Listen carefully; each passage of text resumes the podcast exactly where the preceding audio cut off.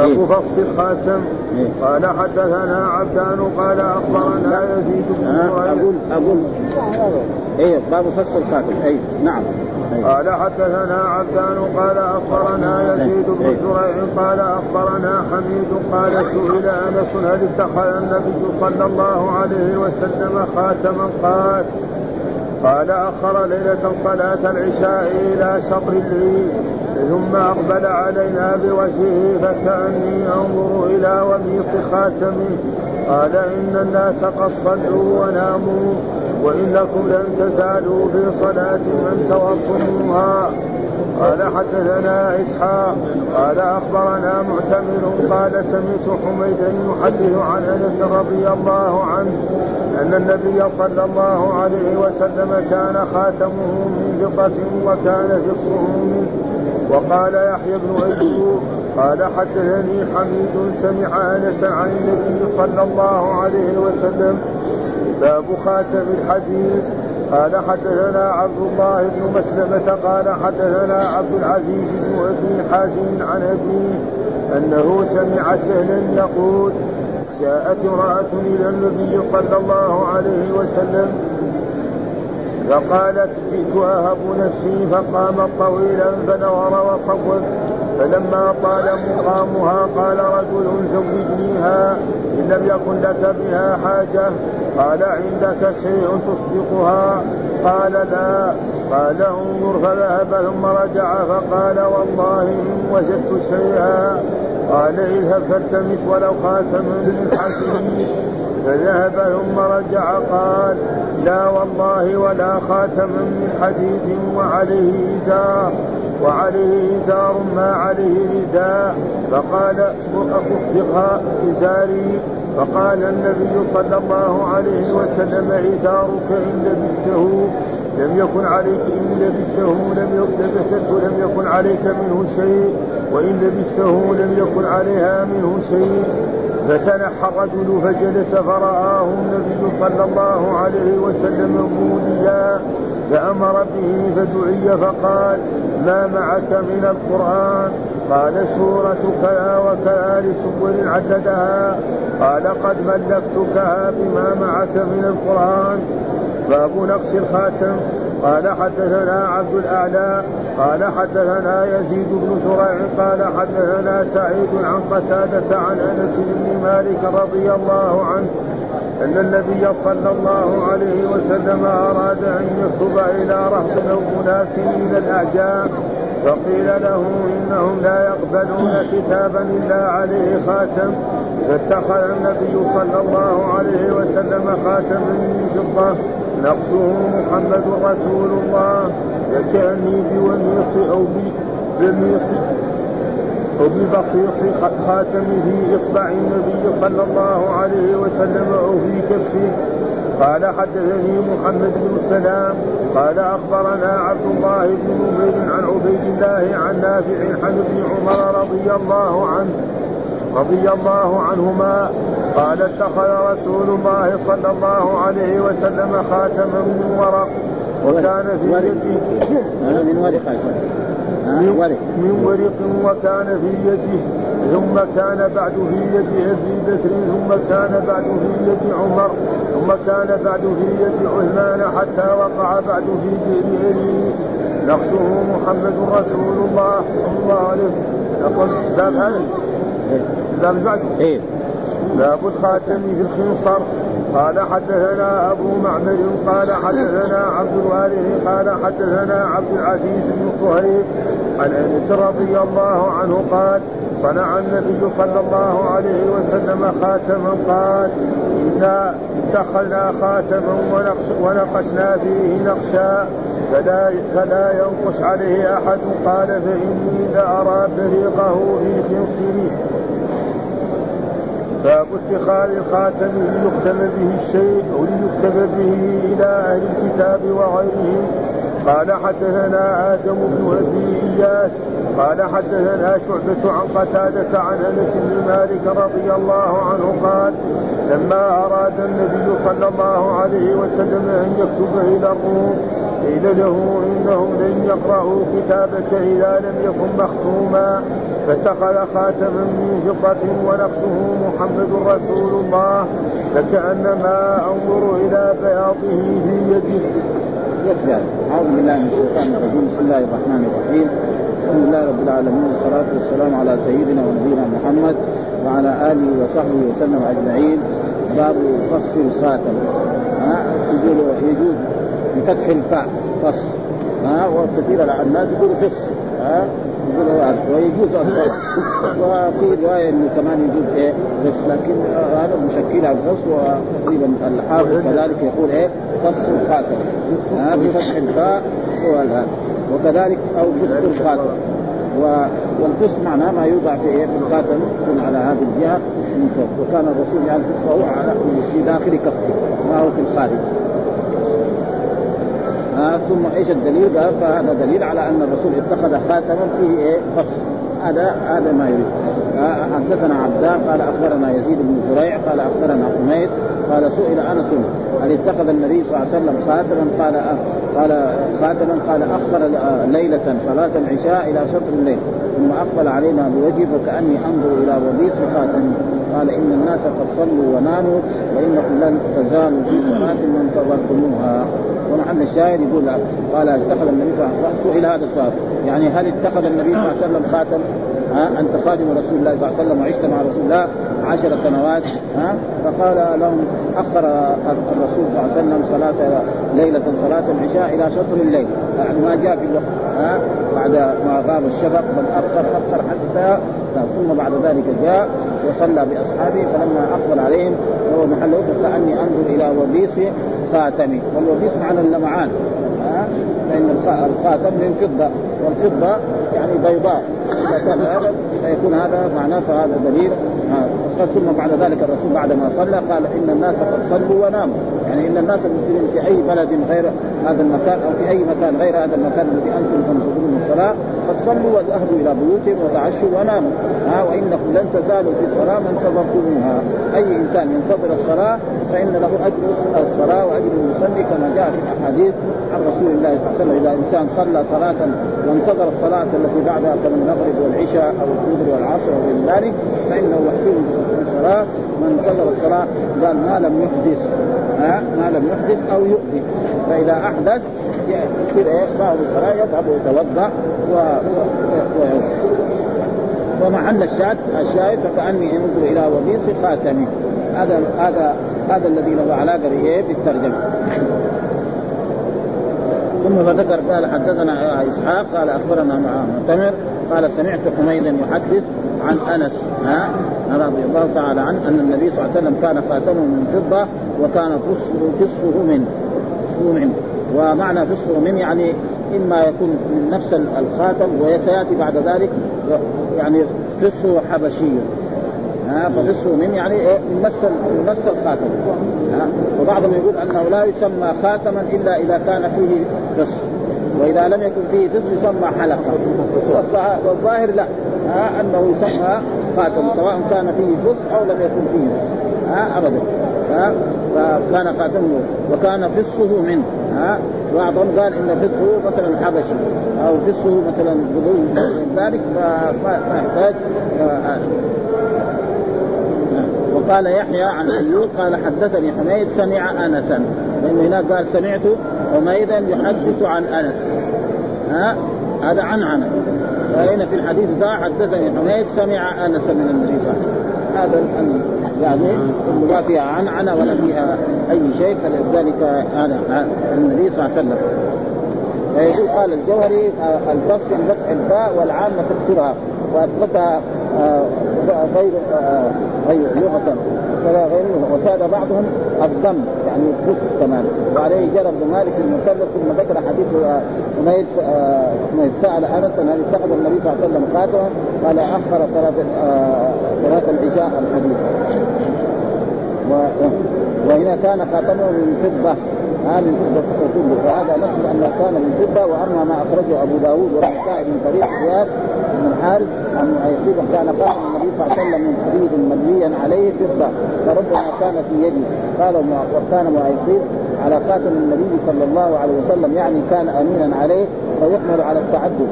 وقد أخرج ابن سعد شاهدا مرسلا عن مقتول أن خاتم رسول الله كان من حديد مبني عليه فضه يعني ملبس كما يسمى بعصمان غير أن قصه باد وآخر مرسلا عن إبراهيم النخعي مثله دون ما في آخره.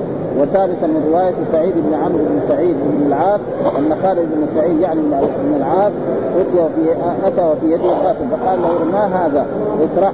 فطرحه فإذا خاتم من حديد مبني عليه فضه قال فما نفسه؟ قال محمد الرسول. قال فأخذه فلبسه. ومن وجه آخر عن سعيد بن عمرو المذكور أن ذلك جرى لعمرو بن سعيد أخي خالد بن سعيد. وسأذكر نفسه في باب هل يجعل نفس الخاتم ثلاثة أشهر وكان من فضه منه آه لا يعارضه ما أخرجه مسلم وأصحاب السنن من طريق ابن وهب عن يونس عن ابن شهاب عن أنس كان خاتم النبي صلى الله عليه وسلم من ورق وكان قصه حبشيا. ها كان قصه حبشي بعضهم فسره حبشيا. يعني حجار جاءت من الحبشة.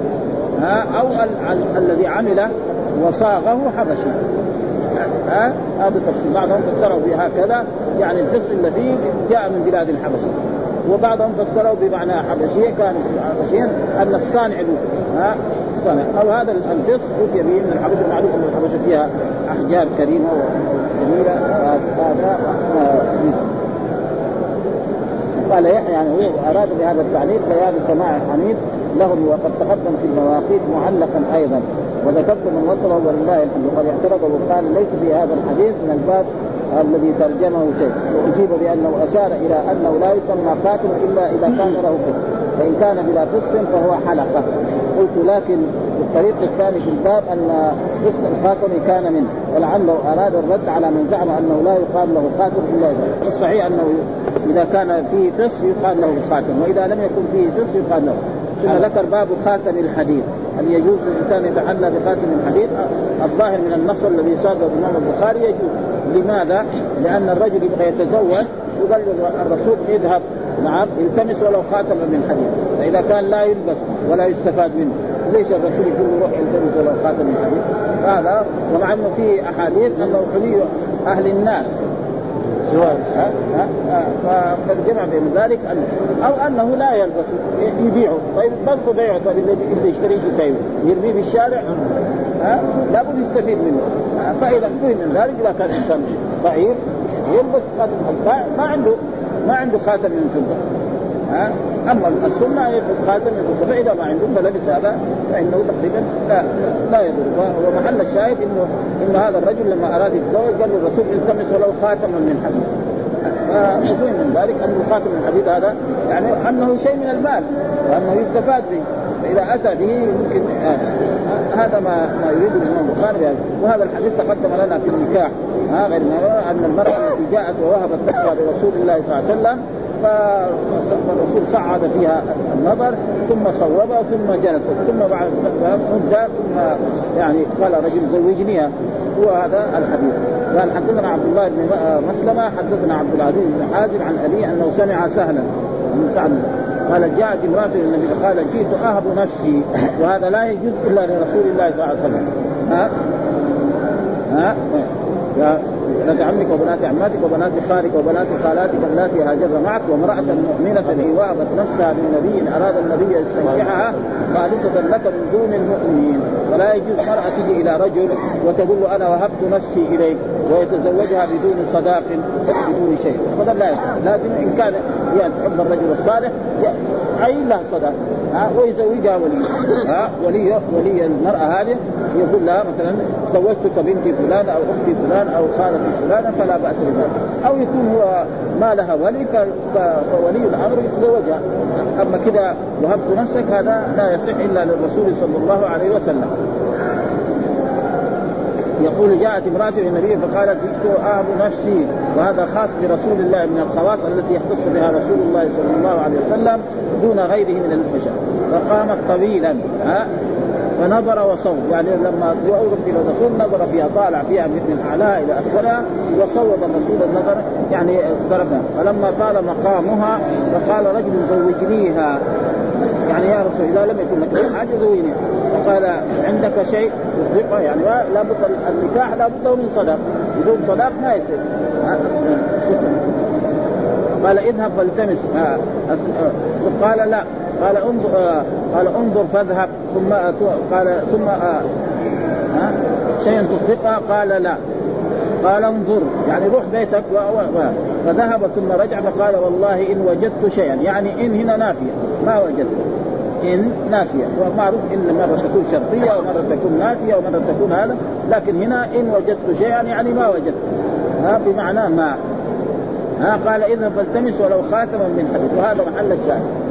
محل الشاهد التمس ولو خاتم. التمس ولو خاتم. ولو كان الملتمس هذه دحين خاتما هذا خبر اللي كان المحذوف مع اسمها. التمس ولو كان الخاتم ولو كان الملتمس خاتما من حديد. له نعم بعد لو بعد لو إيه بعد لو هذا. ها؟ تكتب كان مع اسمها ويبقى الخبر. ها؟ التمس ولو خاتم هذا كثير محمول فذهب ثم رجع فقال لا والله ولا خاتم من حديد. يعني لم أجد خاتما الثاني هذا. هذا مفعول لفعل محذوف تقول ولم أجد خاتما من حديد.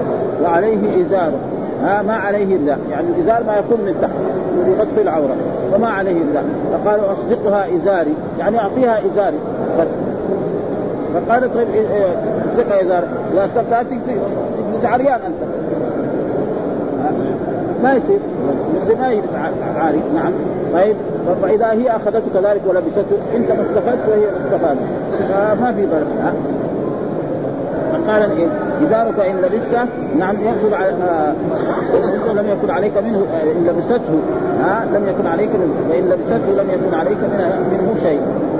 فتنحى الرجل يعني جلس بعيد فجلس فرآه النبي صلى الله عليه وسلم ثم بعد ذلك قام مدبرا خلاص غيره لأنه ما فائدة. فأمر النبي صلى الله عليه وسلم فامر به فدعي. يعني أرسل الرسول رجلا من اصحابه فدعاه فقال ما معك من القرآن؟ قال سورة كذا وكذا وسورة كذا وكذا. فجاء وقال زوجته بما معك من القرآن؟ زوجته بما معك وهذا فيه دليل على أن يعني الصداق يكون أي شيء فيه فائدة. يعني مو لازم إلا يكون فلوس ذهب أو فضة أو إبل أو بقر أو غنم. ها؟ أي شيء فيه فائدة. فمثلا في عصرنا هذا يعلمها الكتابة ويعلمها القراءة ويعلمها الخياطة أو يعلمها أي شيء فإن ذلك جائز. ها؟ ما يلزم من ذلك إلا يكون ذهب أو فضة أو إبل أو بنود أو غير ذلك. ها؟ فقال الرسول ملكت ما معك من القرآن. والرسول هنا ما قال انكحتك أو زوجتك فهذا دليل على أن يعني أي لفظ يدل على على التزويج جائز. وملكتها معناه يعني ليس يعني مملوك يعني ملكا يعني عبده هي. لا ها ملكتها فاذا لا يلزم. وإن كان بعض العلماء وبعض المذاهب يروا أن النكاح لا يصح إلا بلفظ إيه؟ زوجتك أو انكحتك كتب الحنابلة كده موجود لازم يقول زوجتك بنتي أو أما إذا قال ملكتك ولا أعطيتك إياه آه ما يقبل. آه ولكن هذا الدليل يدل. الرسول ما قال زوجتك. آه ملك فلو قال أعطيتك بنتي وأراد النكاح خلاص. كذلك. أمره كذلك. ما في. ومحل الشاهد التمس ولو خاتما من حديد. فإذا فهم من ذلك أنه يعني لو كان هذا أي شيء من هذا النوع يعني يجوز. هذا فباب خاتم ورد فيه في الباب الذي قبله وكأنه لم يثبت عنده شيء من ذلك على شرطه لأن هذا الحديث على شرط الامام وفيه ثلاث على جواز لبس ما ما كان على صفته. ما كان على وأما ما أخرجه أصحاب السنن وصحابه ابن حبان من رواية عبد الله بن بريده عن أن رجلا جاء النبي وعليه خاتم من شبه فقال ما لي اجد منك ريحا اصنام إيش فطرح ثم جاء وعليه خاتم من حديد فقال ما لي أرى عليك حلة أهل النار حلة أهل. فطرح فقال يا رسول الله من أي شيء من أي شيء أتخذ قال اتخذ من ورق. ولا تتمه مثقالا وفي سند أبو قيد وبفتح المهملة وسكون التحتانيه بعدها وحد اسم عبد الله بن مسلم المروزي. قال أبو حاتم الرازي يكتب حديثه ولا يحتج به. قال ابن حبان آه في الصفات يخطئ ويخالف. فإن كان محفوظا حمل المنع على ما كان حديدا سره. في كتاب الاحجار خاتم الفولاد مطردة للشيطان إذا لوي عليه فضة يعني يكون ملبس فهذا يؤيد المغايرة ثم ذكر حديث سهل في قصة الواحد وقول اذهب فالتمس ولو استدل به على أن لبس خاتم الحديد ولا حجة فيه لأنه لا يلزم من جواز اتخاذ جواز اللبس ويحتمل أن أراد وجوده لتنتفع به المرأة بقيمته. برضه إذا كان مسلم ممنوع من لبسه يبيع إيش الفائدة؟ ما في قاعد ها؟ إذا كان للرجال وللنساء. لا الرجل يلبس خاتم من حديد ولا؟ فالظاهر أنه إذا كان هناك شيء فلا فلا بأس به ان أن يلبس. انه اراد وجودا ينتفع وقوله ولو خاتم محدود الجواب بدلاله السياق فإنه لما أمره بالالتماس وجد كأنه خشى أن يتوهم خروج خاتم الحديد لحقارته فاكد دخوله بالجملة المشعر بدخول ما بعدها فيما قبلها. الجواب فقال والله ولا خاتم من حديد ينتصب على تقديري لم أجد. ثم قال باب نقش الخاتم. يعني نقش الخاتم الرسول كان اتخذ خاتم من فضة من ورق ونقش عليه محمد رسول الله وجعله في ثلاث اشهر السطر الأول محمد والثاني رسول والأخير الله.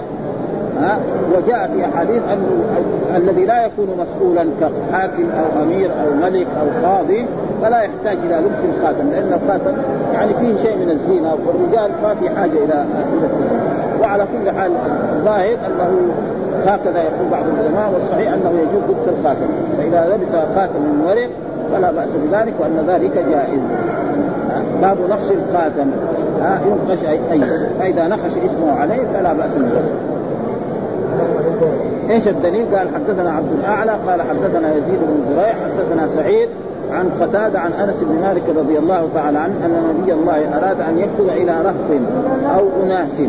يعني الرسول صلى الله عليه وسلم بعد صلح الحديبية وفي في العام السابع أراد يكتب إلى الملوك وإلى الأمراء يدعوهم إلى الإسلام. فكتب إلى إلى كسرى وإلى قيصر وإلى عظيم القبط وإلى جملة من الناس فأراد أن يكتب فقالوا له ان إن هؤلاء الناس لا يقولون أي كتاب لم يكن مكتوب. فلأجل ذلك كان اتخذ الرسول خاتما من فضة ورمى الخاتم من ذهب وكتب عليه هذه الاسود إلى رهط والرهط من الجماعة دائما. كانت تسعة رهط يفسدون في الأرض ولا يعني من ثلاثة إلى عشرة. أو أناس من الأعاجم يعني من الكفار. المراد به فارس والروم وغيرهم. ها؟ فارس فدائما اذا قيل الأعاجم فالمراد به في ذلك الوقت هذا ليس معناه الذي لا يتكلم اللغة العربية. وإن كان ذاك الوقت كلهم تقريبا أعاجم كفار في ذلك الوقت. ها؟ فقيل فقيل له إنهم لا يقرؤون كتابا إلا عليه خاتم يعني عادة هؤلاء لا يقرؤون فإذا ذهب إلى كسرى وإلى قيصر والى وما عليه خاتم فإنهم لا يقرؤون ولا يقرؤون ويرمون. يقول هذا ما هو معتبر. ها؟ فاتخذ النبي خاتما من فضة. ها؟ بعد ما كان اتخذ خاتم الذهب ورماه ونقصه محمد رسول الله.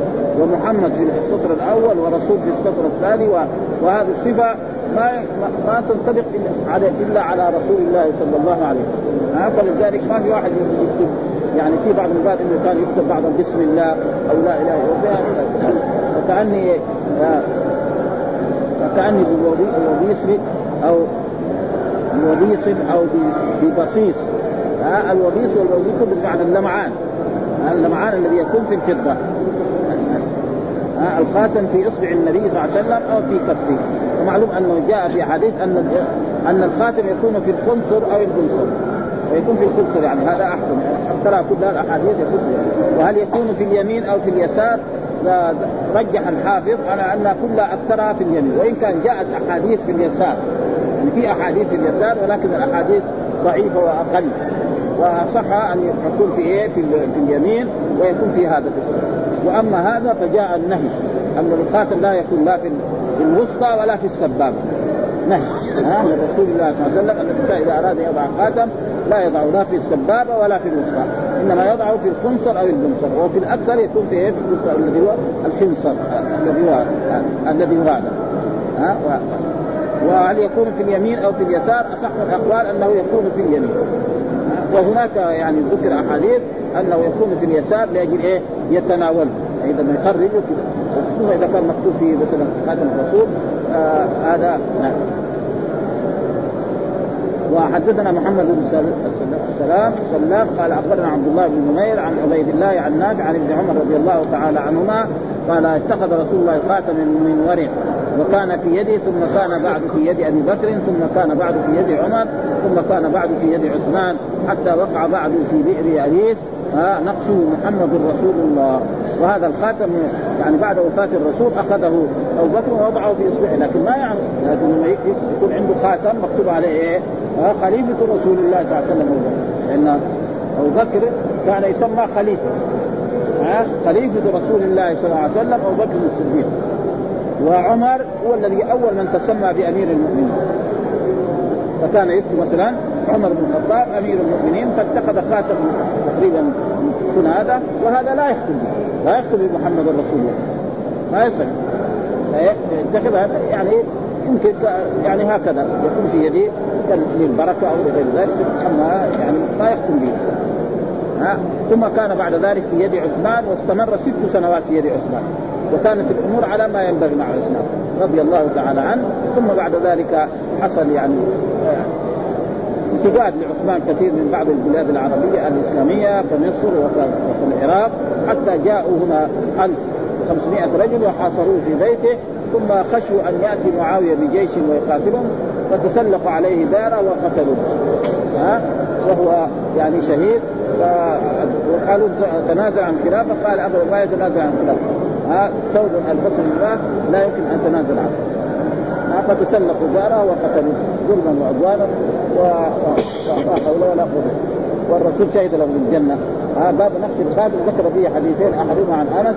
ها هذا هو شك راق أو اناس وهو شك من الراوي عن عادل اي في روايه شعبه كما ياتي بعد بعد باب إلى الروم. فقيل له مرسل طاووس عن سعد ان قريشا هم الذين قالوا ذلك نقص محمد زاد من سعد من مرسل بن سيرين باسم الله محمد رسول لا ما في إلا رسول. لأن الخاتم ما يمكن يكون في هذه الاشياء خاتم صغير فيه محمد رسول الله. أما لو كان بسم الله وبعدين محمد ورسول الله يكون كلام كثير. وقد وقع ما أخرجه كذلك عبد الرزاق. وزعم انه كان يلبس فيه تمثال اسد وهذا كذلك ما هو صحيح. ثم ذكر باب الخاتم في الخنصر. ها في الخنصر. ها أن الخاتم وهذا هو الخنصر. وهذا المنصر وهذا الخنصر وهذا المنصر فيكون في إيه؟ في اليمين يكون في هذا الإصبع واما في السبابة وفي الوسطى ففي نهي عن رسول الله صلى الله عليه وسلم ان الخاتم لا يكون في هذا في هذا وأكثر الناس يفعلوا هكذا. يعني بدون يعني يشوف الناس يفعلوا هذا.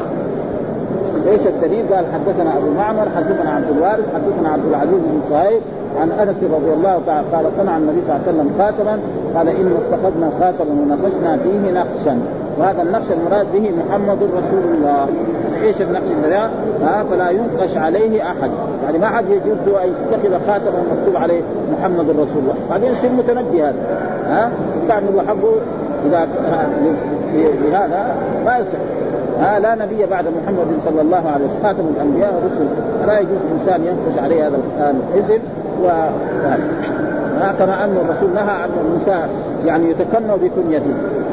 كان في عهد رسول الله صلى الله عليه وسلم لا يجوز لإنسان أن يكنى أبو القاسم.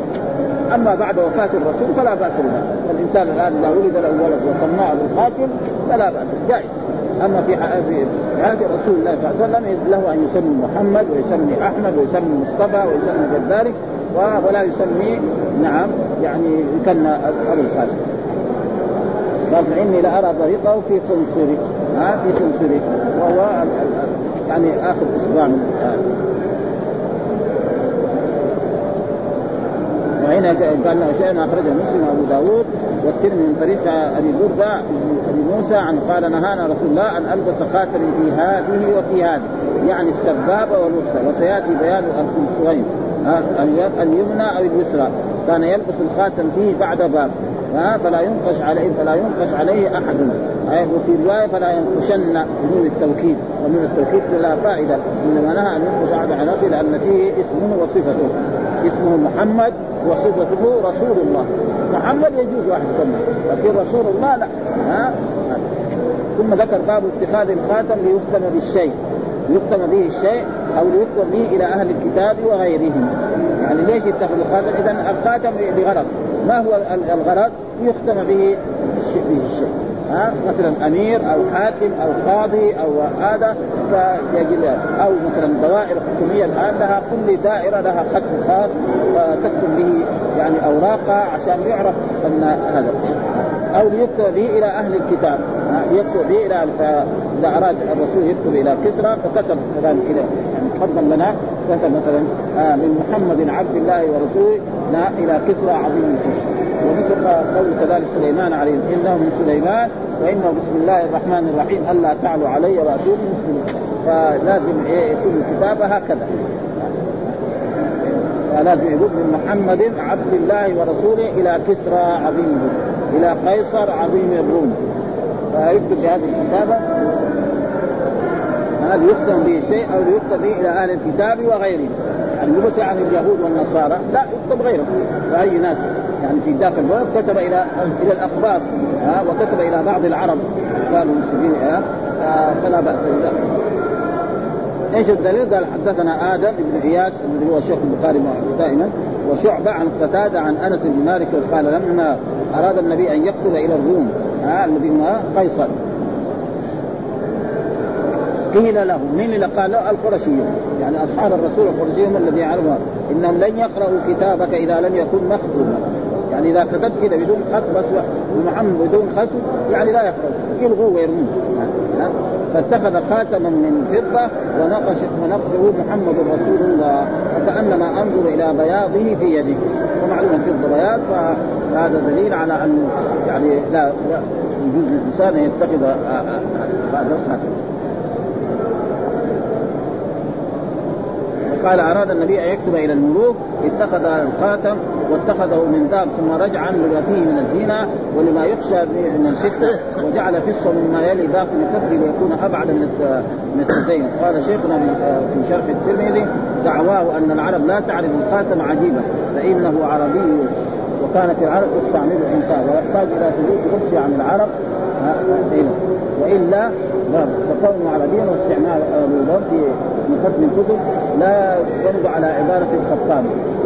وقد قال الطحاوي بعد أن أخرج الحديث الذي أخرجه أحمد وأبو داوود والنسائي عن ابي ريحانه نهى رسول الله عن الخاتم يعني قال إلا لذي سلطان. فالناس اللي ما ما سلطان فلا حاجة إلى لبس الخاتم وذهب قوم إلى كراهه لبس الخاتم إلا للسلطان. وقالهم الآخرون فاباحوه ومن حجة حديث أنس بن النبي لما ألقى خاتمه ألقى الناس خواتيمه فإنه يدل على أنه كان يلبس الخاتم يلبس الخاتم في العهد النبوي. ها؟ من ليس ذا سلطان. فإن قيل هو منسوخ السنة الذي نسخ منه لبس خاتم الذهب ها؟ فإذا جائز لبس الخاتم لأي إنسان. يعني يريد أن يلبس خاتم بس يلبسه يكون إيه؟ من من ورق. نعم أما يلبسه من ذهب كما هو الآن في في عصرنا هذا الدبلة الدبلة كما إذا يعني إذا أراد يتزوج يشتري خاتم من ذهب ويلبسه زوجته وهي تلبسه فإذا كان كثير من البلدان حتى اللي ما كان هذا موجود في المملكة العربية السعودية أصبح الحين الا أول الدرجة الأولى كانوا المصريين هم اللي يعملون أصبح الآن يعني كل المتزوجون يفعلون ذلك. والذي يظهر أن لبسه لغير ذي السلطان خلاف أو لأنه ضرب من التدين واللائق بالرجال خلاف. وتكون الأدلة الدالة على الجواز هي الصارفة آه للنهي عن التحريم. ويؤيد أن في بعض طرقه نهى عن الزينة والخاتم للحديث. ويمكن أن يكون المراد بالسلطان من له سلطنة على شيء ما يحتاج إلى التفصل عليه إلى التفصل عليه إلا السلطان الأكبر. خاصة المراد بالخاتم ما يحتاج به فيكون لبسه عبثا. واما من لبس الخاتم الذي لا. ومن لبس الخاتم الذي لا يدخل به وكان من الفضة بالزنا هذا لا يدخل في النار. وعلى ذلك يحكم حال من لبس ويعيد ما ورد في سنة نفس الخواتم بعد من كان يلبس الخواتم مما يدل على انها لم تكن سنة ما يختم به. وقد سئل مالك عن حديث أبي ريحانة وضعفه وقال سأل صدقة بن يسار سعيد بن المسيب فقال ألبس الخاتم. واخبر الناس أني قد افتيت البس الخاتم وأخبر الناس أني قد افتيت يعني البس الخاتم أمر يعني. البس وأخبر الناس أني قد افتيت فاذا افتى مالك فالظاهر إنه جائز ويجمع بأنه كان في آه يعني تكمل جزم أبو الشيخ ان اتخاذ الخاتم كان في السنة السابعة وجزم غيره بأنه كان في السنة السابعة. بس شغلته باب من جعل فص الخاتم في بطن كفه باب من جعل في بطن كفه معناه هنا. وهناك في أحاديث انه يكون من الخالق فاذا المسألة يعني هذا لبطن كف يقدس بطن كف ها؟ يعني هنا لما يلبس لكن لما يبغى لما يبغى يخرجه لازم يخرجه. لما يبغى يختم لازم يخرجه. ها؟ وهذا حتى يختم به. يعني من حبر. باب من جعل فسق خاتم في بطن كفه يعني في الداخل لا يكون في الخارج وكان الرسول يفعل ذلك إذا كان وأما إذا أراد يختم به لابد إخراجه ويختم به ويكون بايه؟ هذا.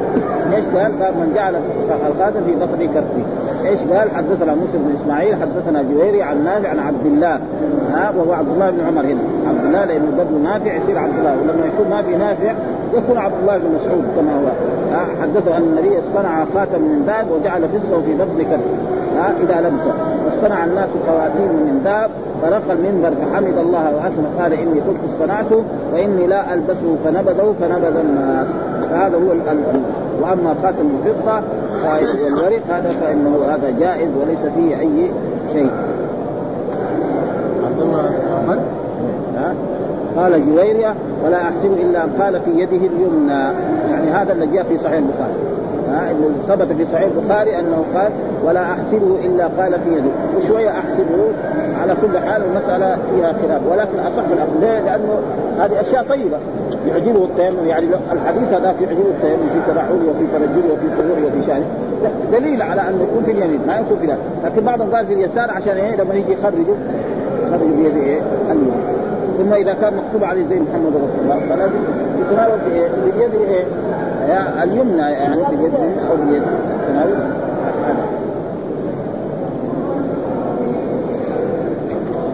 على كل حال صح الأقوال قال وهو قال قال إلا ولا احسب إلا قال وهو موصول بالإسناد المذكور. قال أبو ذر في روايته ولم يقع في البخاري. موضع الخاتم من أي اليدين إلا في هذا. وقال الشعيب لم يحسن به جويريا وتواتر الروايات على يدل على أنه لم يحفظ وعمل الناس على نصف الخاتم في اليسار يدل على أنه المحروم قلت وكلامه متعقب فإن الظن فيه من موسى شيخ البخاري فقد أخرجه من سعد عن مسلم وأخرجه الإسماعيلي عن الحسن بن سفيان عن عبد الله بن محمد كلاهما عن جويريا جزما لأنه لبسه في يده اليمنى. وهكذا أخرج مسلم من طريق عقبه بن خالد عن عبد الله بن عامر عن نافع عن عبد الله عن ابن عمر. في قصة اتخاذ الخاتم وفيه وجعله في يده اليمنى. فأخرجه الترمذي وابن سعد من طريق موسى بن عقبة عن نافع بلفظ صنع النبي صلى الله عليه وسلم خاتم من ذهب فتختم به في يمينه. ثم جلس على المنبر فقال إني كنت اتخذت هذا الخاتم في يمينه ثم نبذه الحديث. وهذا صريح من لفظه صلى الله عليه وسلم واقع اللبس. وموسى بن عقبه أحد الثقات والأخبار وأما ما أخرجه ابن عدي من طريق نافع كان من يتقدم في يساره. وقد قال أبو داود بعده ورواه ابن إسحاق أسامة بن زيد عن نافع في يمينه. انتهى. وفي رواية في كتاب أخلاق النبي صلى الله عليه وسلم من طريقه وقد أخرج الطبراني في الأوسط كذلك كان النبي يتقدم في يمينه. والمقصود يعني هو أصح وأقوى من إيه؟ التقدم في إيه؟ في اليمين. لكن في اليسار. رجح النووي. ها؟ اليمين. هي في اليمين هو ارجح وهذا على الجواز على كل حال يعني لأنه يعني ما هو إنما الأرجح إنه في اليمين لأن الأحاديث اللي في اليسار فيها شيء. ضعيف. وإذا كان ضعيف فالأحاديث الصحيحه هي عليها العمل. وقد صرح في التقدم اليمين وفي المسألة عند الشافعية اختلاف والأصح اليمين. قلت ويظهر لأن ذلك يختلف باختلاف القصد. فإن كان اللبس للتزين به فاليمين أفضل وإن كان للتقدم وإن كان للتقدم به فاليسار أولى لأنه قد مودع ها؟ ويحصل تناوله منها باليمين. وكذا وضع فيها ويترجح التقدم باليمين مطلقا لأن اليسار آلة الاستنجاء ها؟ فيصان الخاتم إذا كان في اليمين ها؟ أن تصيبه النجاسة ويترجح التقدم في اليسار بما أشرت إليه من التناول. وجنح الطائفة لاستواء الأمرين وجمعوا بذلك بين مختلف الأحاديث وإلى ذلك أشار أبو داود حيث ترجم باب التقدم في اليمين واليسار معناه انها على على على وجهها ثم ذكر باب قول النبي صلى الله عليه وسلم لا ينقش على نقش خاتمه لا ينقش يعني لا يجوز واحد ساي خاتم يكتب محمد رسول ها؟ ابدا. ها؟ والرسول كان لما كتب في محمد كان إذا أراد يدخل الخلاء يخرجه ويضعه عند أحد زوجاته أو عند أحد خدمه ولا يدخل به لأنه رسول الله. على لفظ الجلاله فلا يجوز. وممنوع الإنسان يدخل بايه؟ بما فيه كلام الله في بيت الخلاء. فلا يجوز الإنسان لا قديم حتى الآن. يعني لا يجوز واحد يكتب يعني يلبس خاتم ويكتب عليه محمد رسول الله. لو واحد رواه بعض الحكام يقول هذا يدعي النبوه بعدين بعد سنه ها؟ ها؟ هذا اسمه يجوز؟ ها؟ ها؟ ها؟ اسمه يجوز يدخل عمه باسمه. ما يجوز هو. إذا اسمه عبد الله. آه. هو اسمه عبد الله ولا عبد الرحمن. ان كان اسمه مستر فلان. كيف؟ ما يعني. ها؟ ها؟ ها؟ ها؟ إذا كان اسمه مستر فلان ولا لا داعي يقول إذا كان اسمه أسماء محمد ولا أحمد ولا عبد الله أو عبد الرحمن ولا ولا يدخل وهذا كثير يعني. الآن يعني كثير مشاكل الناس. يدخل بيت الخلائق الناس اللي يشيلوا المصاحف. يحط مصحف في جيبه وبعد يصير محفوظ في في الغالب يعني المسلم يحرص إنه ما يدخل لكن مرات ينسى. ولأجل ذلك نحن أبدا. زي دحين المسجد صار فيه خلاص يبغى يجي المسجد بدون بدون يجي يقرأ في الإيه؟ لكن بعض الناس لا. المصحف اللي هو يقرأ فيه هو اللي يعرف فيه. آه. ما لو يجيب له مصحف ثاني ما يعرف يقرأ. السبب حفظ إيه؟ الحفظ الحديث هذا. ها؟ وان الحفظ القديم ما في أي مصحف كل واحد. كل المصاحف سواء لا حد سواء أما في ناس حفظوا على المصحف الفلاني خلاص. كأنه هو بينظر إلى المصحف لما يقرأ بالغير كأنه بينظر في المصحف آه صح. ابدا كذا ما في كلام الناس اللي حفظوا القديم. لا ابدا لا أي اي. مصحف واحد. كل المصاحف. في فرق بين الناس الآن والناس الأولين. ولذلك هذا يعني فرق المنبر لا إني اتخذت خاتما من من ورق ها؟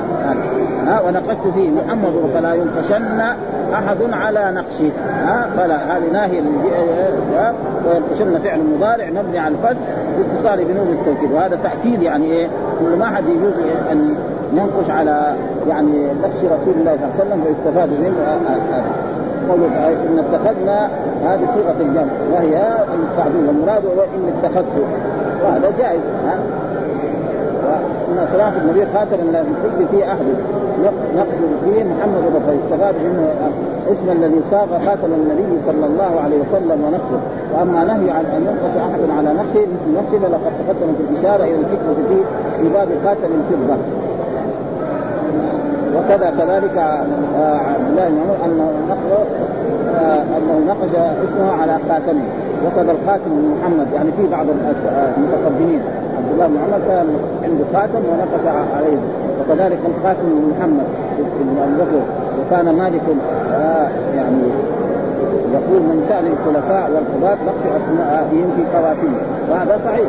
آه، إنه كان نقش خاتم كل واحد من الحمد لله. وع- و وعن علي الله الملك وعن إبراهيم النخعي يا الله وعن مسروق بسم الله وعن أبي جعفر العزة لله. وهذا كله ما في حاجة إليه. ها؟ لأنه بعد ذلك يدخل في الخلا ولا أما يكتب اسمه هذا في فوائد. ها؟ الناس بعض الناس ما يعرفوا يكتبوا ولا ويكتب وكان هنا في المملكة العربية السعودية كثير الأشياء كانت كلها بالخواتم حتى الموظف والعامل لا يأخذ راتبه أو اجرته إلا بإيه؟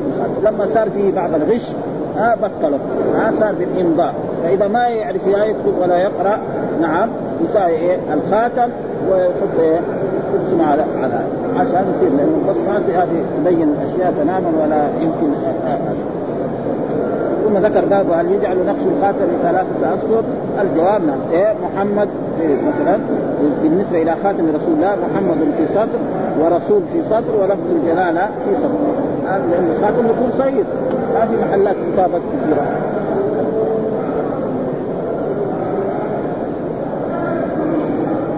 إيش قال؟ حدثنا محمد بن عبد الله الأنصاري قال حدثني أبي عن حمامه عن أنس أن ابا بكر رضي الله تعالى عنه لما استخرج كتب.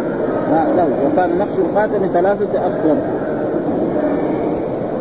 محمد سطر ورسول سطر والله سطر كذا يكون إيه؟ هذا.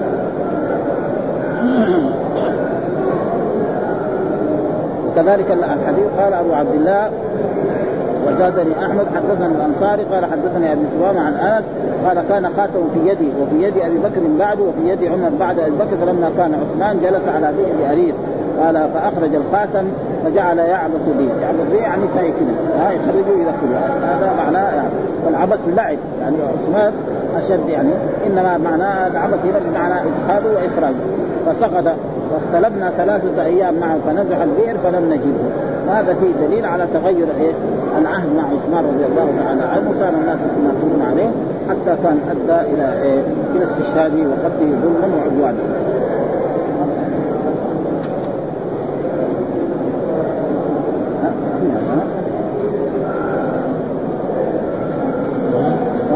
باب الخاتم للنساء وكان وكان على عائشة خواتيم الذهب ها باب الخاتم للنساء الجواب جاء سواء كان من ورق أو من فضة أو من ورق أو من فضة أو من ذهب أو غير ذلك، المرأة لها أن تلبس لأن الرسول أخذ الذهب والعرق قال هذان حرامان على دخول امتي حل لنسائها. وجاء هنا انها كان عائشه عندها خواتيم. مش واحد. فهذا الحين النساء في عصرنا هذا تجد المرأة عندها عندها أربعة. ها؟ يعني في الخنصر والمنصر هذا في اليمين وفي اليسار. ويمكن ما يكون أكثر كمان. لكن العمامه للحريم حرام. ها؟ العمامه عمامه إيه؟ زي لفه كده؟ ولذلك مرات تختلف. يعني بعض الرجال لما يجي أنا مرة رأيت مراه في الصف الأول. ها؟ في الصف الأول والصلاة موجوده خلاص إيش يسوي فيها؟ هو جاز كذا ودخل. عمامه عمامه كذا بيضاء عمامه بيضاء يعني كان أيوه. وجالس في الصف الأول. ما تبغى العبد مين يقول والصلاة قال الخطبة صلى الرسول قبل الخطبة. وهذا هو الامويين ساووا الصلاة يعني الخطبة قبل. ليه؟ لأنهم كانوا يسبون علي بن أبي طالب ويحبوا الناس يسمعوا غصبا عنهم. فهذا بدعة ابتدعوا في دين الله ما لم يعلمه لانهم كانوا يسبون علي بن أبي طالب فالناس ما يستوي يصلوا معهم العيد ويخرجوا فراحوا قدموا الخطبة وهذا يكون عليهم. فقال أبو عبد الله وزاد بن وهب عن ابن جريج بعدما خطب الرسول وصلى العيد أتى النساء فأمرهن بالصدقة. فأمرهن بالصدقة وجعلن يلقين الفتح والخواتيم في ثوب الفتح معناه القلادة. يعني ما تتقلد به. في حلقها المرأة والخواتيم. فهذا دليل على أن النساء كن يلبسن ثم فيه دليل على أن المرأة يعني لها أن تملك وأنها ما شاورت لا زوجها ولا أبيها في هذا. هذا ماذا؟ ها فتصدق ما يقول لك هذا النظام الإسلامي. يعني المرأة تملك. ها وتتصدق. زي ما قال يوصيكم الله في أولاد من نحن الانسان وبخلاف مثلا القوانين الوضعية التي وضعها البشر مثلا الان فرنسية أو أمريكاني فإذا تزوجت المرأة ليس لها أن تتصرف في مالها. ها لازم ما تتصرف في مالها إلا بأمر لكن تتصرف في عرضها ما في شيء. ها تروح مع الشياطين تمشي ما يقدر يمنعها زوجها. تروح يكون لها خدم تروح تمشي معها. يقدر القانون هناك يقول يروح يشتكي يقول لا زوجة هذه ما أبغاها تمشي مع فلان لا يقبل من المحاكم. فلذلك الإسلام ما في أحسن منه. ها؟ ابدا. ولا يوجد كان على عائشة خواتيم ذكر ابن سعد من طريق عمرو بن عمرو مولى المنفرد قال سألت القاسم محمد لقد رأيت والله عائشة تلبس المعسكر وتلبس الخواتيم الذهب. هذا وطاووس عن ابن عباس شهدت العيد مع النبي صلى الله عليه وسلم فصلى قبل الخطبة سقط فصلى وهي مراد وهي مراد ثابتة في أصل الحديث. فإنه ترك من الحديث تقدم في صلاة العيد من طريق وزاد ابن وهب عن ابن جريج يعني بهذه السنة ابن عباس وقد تقدم من زيادة مشهورا في تفسير سورة الممتحنة. فأتى النساء فجعلنا يلقين الفتح وخواتيم الفتح بفتح الخاء وهي الخواتيم. فتحة وهي الخواتيم التي تلبسها النساء في أصابع الرجلين. يقول إن في اصابع قال من السكير وغيره. وقيل الخواتيم التي لا تفوت لها. وقيل الخواتيم الكبار. كما تقدم من تفسير ذلك آه عبد الرزاق في كتاب العيدين مع بسطه آه. بعدين جاي كمان الفضل معناه يعني القلادة. يعني يقول الخواتيم الذي توضع في إيه؟ في الرجلين، يعني في بعض البلاد يجي. الآن هذا ما في. قليل يعني. خواتيم في الأصابع قليل. أصبح ما في. والحمد لله رب العالمين وصلى الله وسلم على نبينا محمد وعلى آله وصحبه وسلم.